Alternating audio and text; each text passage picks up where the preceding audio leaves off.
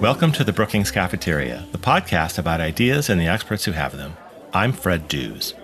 Over the last few decades, public attitudes about marijuana use have transformed, from sharply negative attitudes to widespread public acceptance of marijuana for medical and recreational purposes.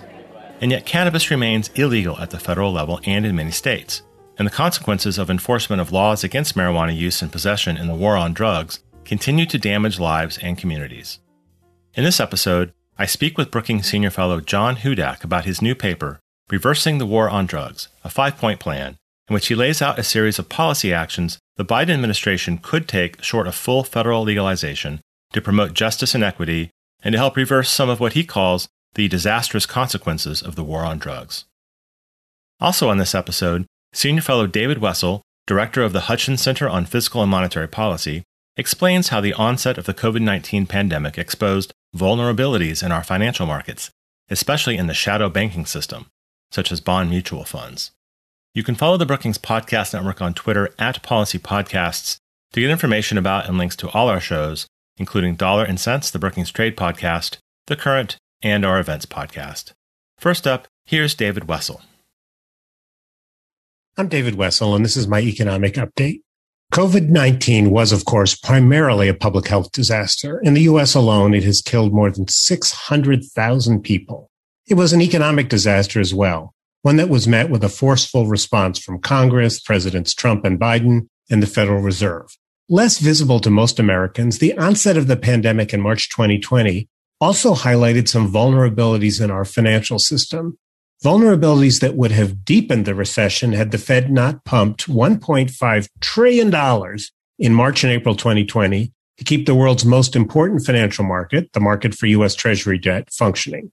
The simple story the current structure of the market for U.S. Treasuries is not robust enough to allow big money institutions to sell large amounts of Treasuries at predictable prices when markets are under severe stress even though that is the precise reason these firms and funds hold treasuries. And when the treasury market doesn't function, credit flows to households, businesses, and governments are disrupted with serious consequences for the real economy. As detailed in the recent report of our Task Force on Financial Stability, the US and other countries shored up the capital foundations and regulation of the regulated banks after the global financial crisis of 2008 and 9. As a result, Banks withstood the COVID shock well. The problems were all in what's sometimes called the shadow banking system or the less than euphonious non-bank financial system. The markets, institutions, money managers, and funds that are an increasingly large share of the flows of credit in our economy, but are not as tightly regulated or supervised as the banks. Bond mutual funds, clearinghouses for derivatives, life insurance companies that sell variable annuities, and so on. Now, this is not the sort of thing that the ordinary American worries about, but failure to address the vulnerabilities in the shadow banking system put the whole economy at risk.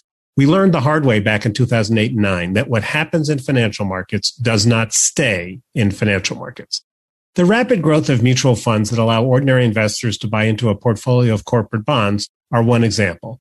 People put money into these mutual funds expecting to be able to take their money out instantly, just as they take money out of their bank accounts. But these funds hold bonds that rarely trade. And when all the bond funds try to sell holdings to raise cash to meet shareholders' demand at once, the prices of those bonds fall in a fire sale. And that makes it costly and maybe even impossible for businesses to borrow money. That's what happened in March 2020. And the Fed, again, the Fed stepped in. It's good that the Fed can and does move swiftly in times like these. It's good that we have fire departments, but we also have building codes fire prevention systems, and smoke detectors. We need more of them in the shadow banking system.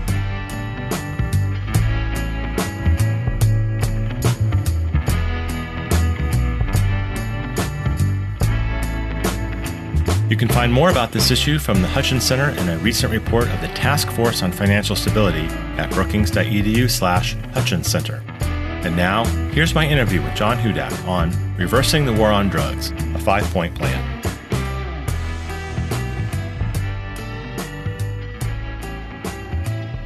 Well, John, welcome back to the Brookings Cafeteria. It's good to be back, Fred. It's great to see you again. And let's start this discussion not with your paper reversing the war on drugs, which we'll get to here in a few minutes, but with a story that's been in the news lately. And it's perhaps the biggest marijuana related story of the last few weeks, which is the suspension of the U.S. sprinter Sha'Carri Richardson from the U.S. Olympic team for smoking marijuana to cope with the death of her biological mother. This happened right before the Olympic trials, in which she smashed the competition. But now she's not going to compete in Tokyo, where she was favored to win gold. And you and Rashawn Ray wrote an op ed about this that I'll post in the show notes. What does this case say about marijuana policy today? The case tells us a little bit about marijuana policy, but really the reaction to this situation is where the story is. I think we're seeing across America and really around the world a pushback against decades of policies that criminalize or penalize the use of cannabis among individuals, among athletes, among employees, uh, among everyday citizens. And what it shows us is that the conversation is changing, perspectives are changing, and a lot of people are ready for something new, whether that is new policy with regard to the World Anti Doping Agency, or whether it's new policy with regard to what the federal government or state governments or local governments are doing when it comes to cannabis. Well, yeah, it certainly highlights all those issues, which you also talk about in your paper. So let's turn to that now. Again, it's called Reversing the War on Drugs a five point plan. It's posted on the Brookings website. And as always, I'll link to it in our show notes. But let's start with the larger context of where the Biden administration itself is on cannabis policy. The Biden administration has really shown no interest in taking the step toward full scale cannabis reform. And in a lot of ways, that has frustrated activists, not just in grassroots communities, but it's frustrated activists in Congress people who have supported cannabis reform for, in some cases, only years, in other cases, for decades, recognizing that there is a very powerful connection between our nation's cannabis laws and their enforcement and criminal justice and racial justice issues. And while candidate Biden ran on a platform that really focused on the plight of communities of color in the United States, he has, at least in the context of cannabis, not shown a real eagerness to connect those two issues and to step toward reform. I do want to hit those criminal justice and racial justice issues here in a minute. But to that point about President Biden and his kind of personal approach to cannabis reform, you've also written about that. Can you kind of walk us through why you think Biden personally has been reluctant to pursue more sweeping cannabis reform? Yeah, it's obvious that President Biden has been reluctant to support cannabis reform. And while as a practice, I try not to get inside the head of an individual when it comes to issues, especially issues regarding drug policy, individuals' viewpoints and perspectives can be deeply personal and can be informed and usually are informed by a variety of different ideas, experiences, and individual interactions. But we do know a couple of things about President Biden that tend to line up with what we have seen in polling or in focus group questioning about why individuals hold anti cannabis reform views. And the first one is the president's age. He's the first president and will surely be the only president who comes from the silent generation. That is the generation before baby boomers. We know that in the United States population, the silent generation is the least likely to be supportive of cannabis reform of any other age demographic, any other generation in the population. And so that lines up fairly effectively with someone who's going to oppose cannabis reform. At the same time, we know from President Biden's experience as a law and order senator, he was someone who for decades supported very powerfully strong penalties for drug users, drug dealers, drug traffickers, et cetera. And that tends to weigh on a person as well. And then the third point is that we know that there's a history of substance abuse in the Biden family. Hunter Biden has been public about his own struggles with substance abuse, and the conversations in the 2020 campaign highlighted those previous struggles. And we know that It's not true for every individual who has a family member with a substance abuse past or present, or an individual who personally has dealt with a use disorder. But we do know that for some subset of individuals who have experienced that, particularly when a child has a substance use disorder, they are much less inclined to support drug reforms and drug liberalization than individuals who've not experienced that. John, let's move on to the context of kind of marijuana policy nationally. And you've written a lot and done a lot of research on this topic in your book, Marijuana, A Short History, published by Brookings Press.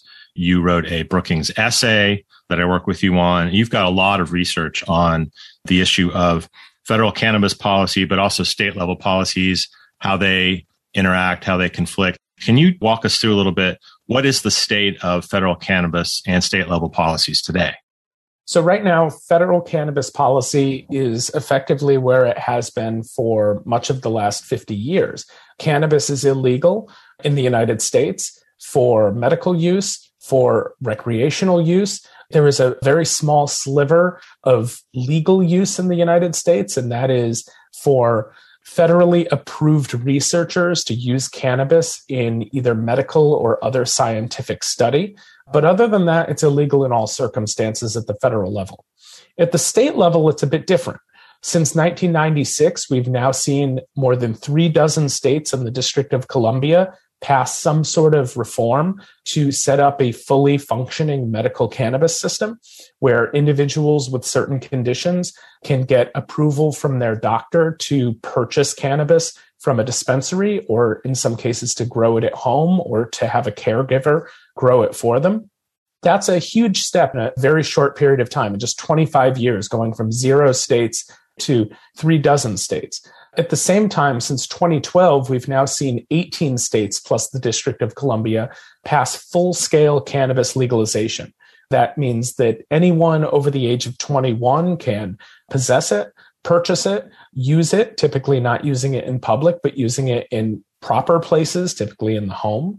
And again, that is a dramatic step in nine years. We've gone from no states having those policies in place to states that nearly total half of the American population. I think Oregon is one of those states, and that's the state in which Sha'Carri Richardson consumed marijuana, which is legal at the state level. But and then, as you've pointed out, it's illegal at the federal level and with the sports governing body doping agency.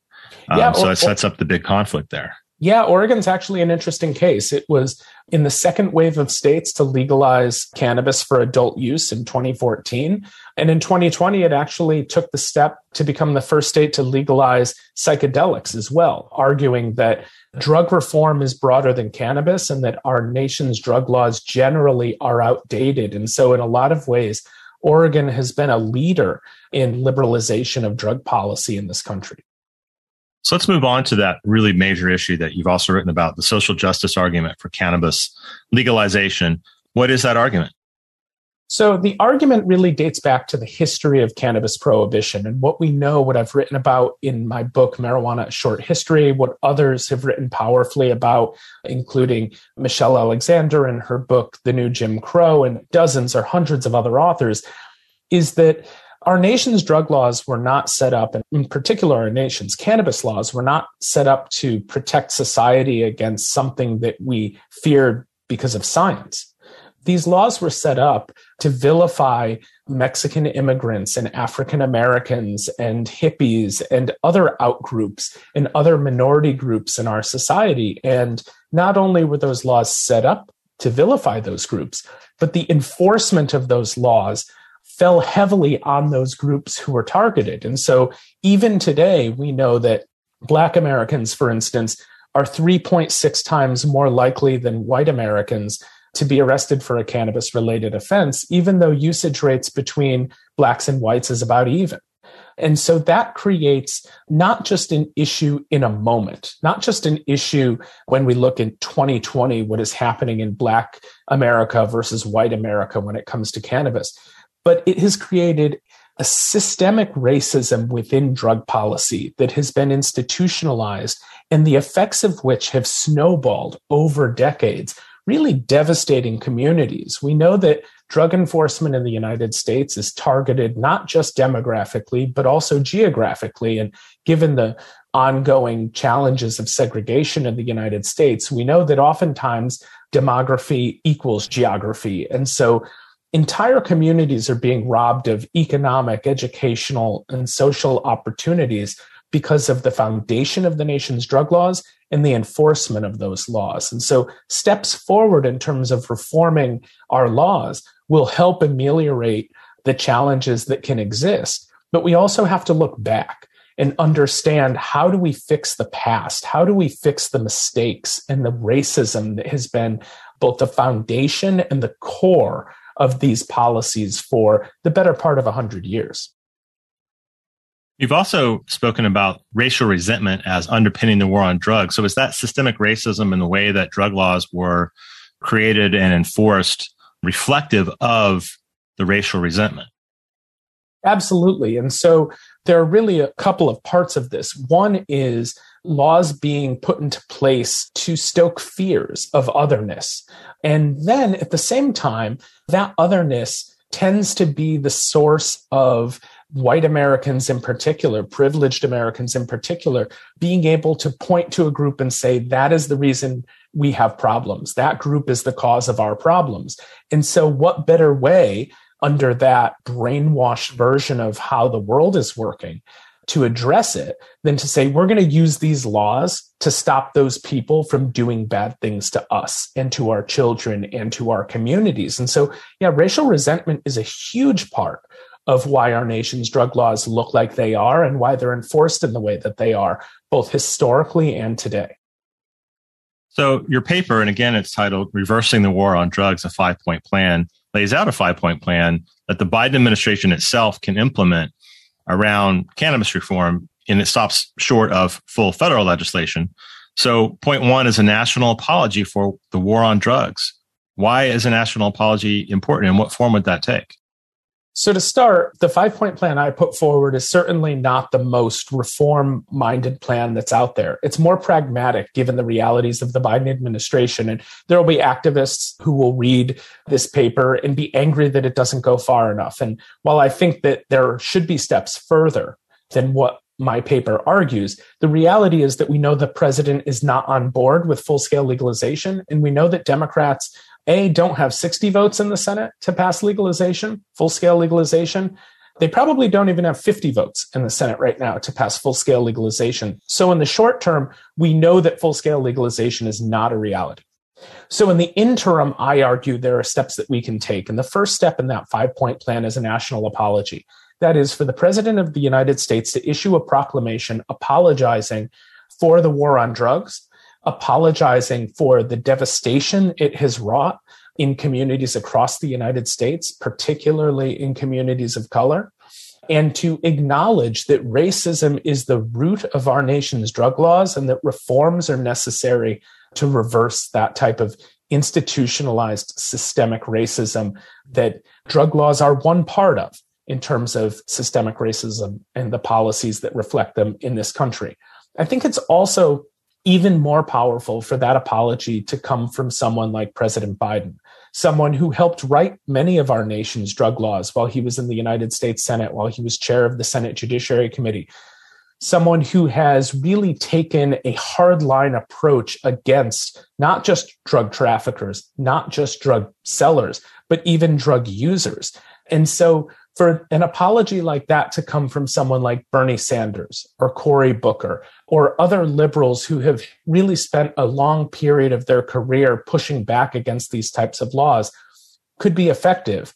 But for it to come from the source of the nation's laws as not just a national apology, but in many ways a personal apology for crafting those laws could be meaningful. It's not sufficient in itself, but it's a very important first step. I want to follow up on that political question, if I may. The surveys show, and you've written about this in the paper, that a large majority of Americans support decriminalization of marijuana. And yet, as you've just observed, it couldn't get through Congress. And it also might end up being a political liability for any president. Can you talk about those political aspects of it?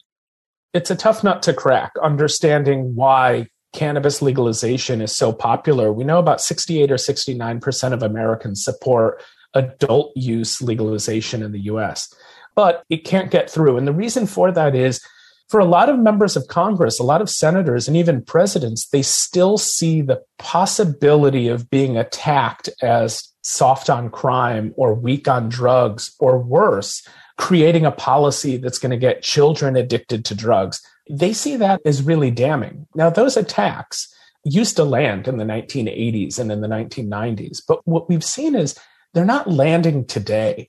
People don't see drug policy in that same way. But if you're an older elected official, the memory of those types of political attacks linger with you. And unfortunately, they're not replacing or updating their own understanding of the politics of the day. And it puts them out of step with a lot of Americans. I think the best example of how cannabis legalization, support for cannabis legalization is not a liability is the second to last Senate race in Texas. Ted Cruz and Beto O'Rourke faced off against each other in deep red Texas.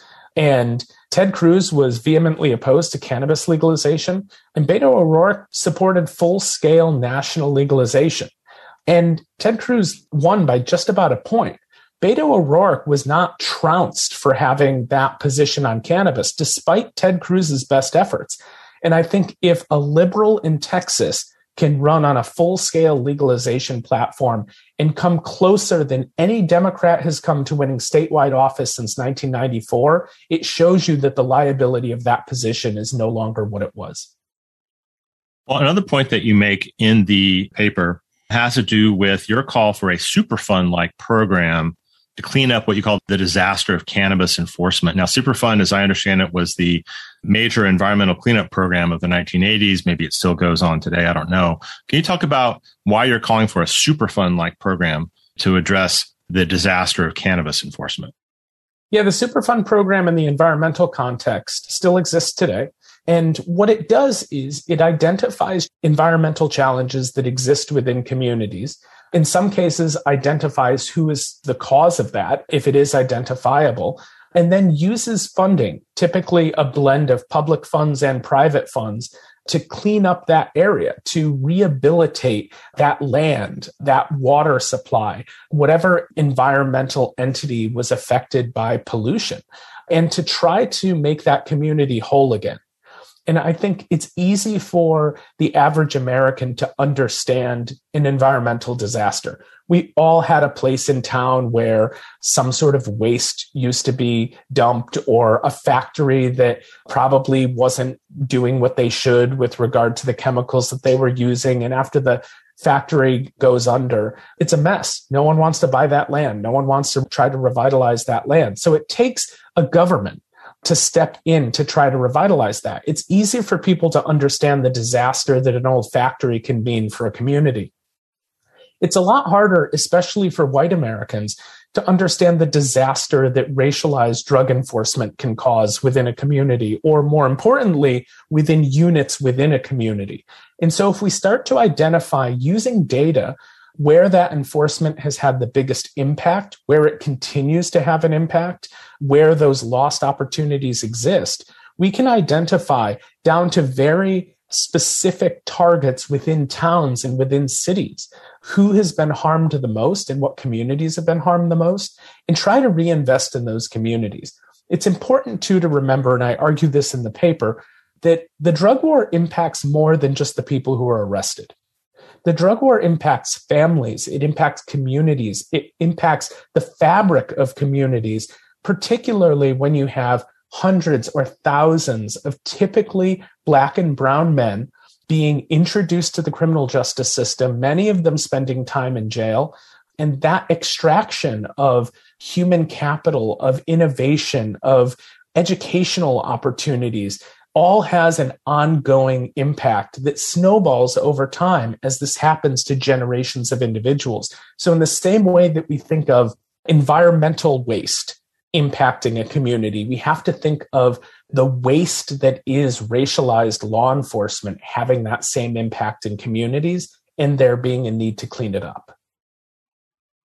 I want to ask you about one of the other points in your five point plan, and that has to do with the Presidential Commission to study federal cannabis legalization. I think that's a really interesting problem. And again, you've talked about the issue of understanding by medical science of what cannabis can and can't do, but there's restrictions on studies because of the way that cannabis is scheduled in the federal drug schedule. Can you just talk about that particular point in your plan? That ends up being a controversial point in my plan, actually. There are a lot of very strong pro cannabis reform individuals and activists out there who look at this issue and say, why the hell do we need another commission or another study to tell us what we already know? My response to that is that that works for you. But if this was so obvious to everyone else, this is something that would have passed Congress already. And it hasn't. There are a lot of members of Congress. There are United States senators on both sides of the aisle, a current president of the United States who has not been exposed to enough of the data and enough of the science and enough of really the data coming out of state level programs to be able to understand and evaluate the issue wholly and in an unbiased way. And I think a presidential commission elevates that research. We've had presidential commissions on the issue of cannabis before. Many of them actually came back and recommended more liberal policies than were in place. The most recent one being the Shafer Commission in the 1970s that came back and said to President Nixon, cannabis isn't as bad as your administration is playing it up to be. We should probably take steps away from criminalization and toward decriminalization. And what President Nixon did was ignored the study, threw it in a drawer, criticized it in a public press conference, and then never spoke of it again. That's not the type of treatment this issue needs. But when a president treats the issue in that way, it has ripple effects throughout our government and throughout our society. And so I think the best thing that we can do is have an unbiased conversation about what cannabis policies have meant for this country, what cannabis reform can do to reverse the harms of those previous policies, and what the experience of cannabis reform, good and bad, has been in the state so far. We've had nine years of legalization in Colorado and Washington. We've had 25 years of medical legalization in California. There's enough data right now to help inform someone like President Biden or someone like a Republican moderate or a Democratic moderate in the Senate who's on the fence or uninformed about the issue about what the future can mean. And that commission, I think, is the path not to convince every American, but to convince that last group of Americans needed for that critical mass.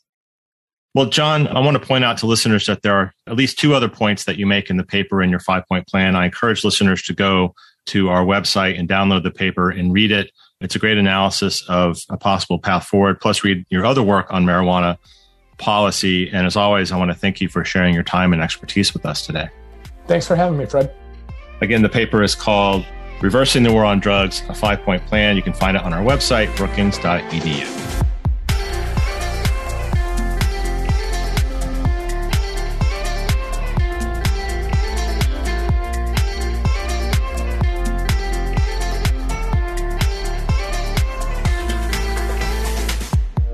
A team of amazing colleagues helps make the Brookings Cafeteria possible. My thanks go out to audio engineer Gaston Reboredo, Bill Finan, director of the Brookings Institution Press, who does the book interviews. My communications colleagues Marie Wilken, Adriana Pita, and Chris McKenna for their collaboration. And finally, to Soren Messner Zidell and Andrea Rosado for their guidance and support.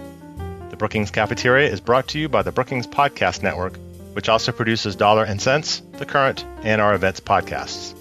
Follow us on Twitter at Policy Podcasts. You can listen to the Brookings Cafeteria in all the usual places and visit us online at brookings.edu. Until next time, I'm Fred Dews.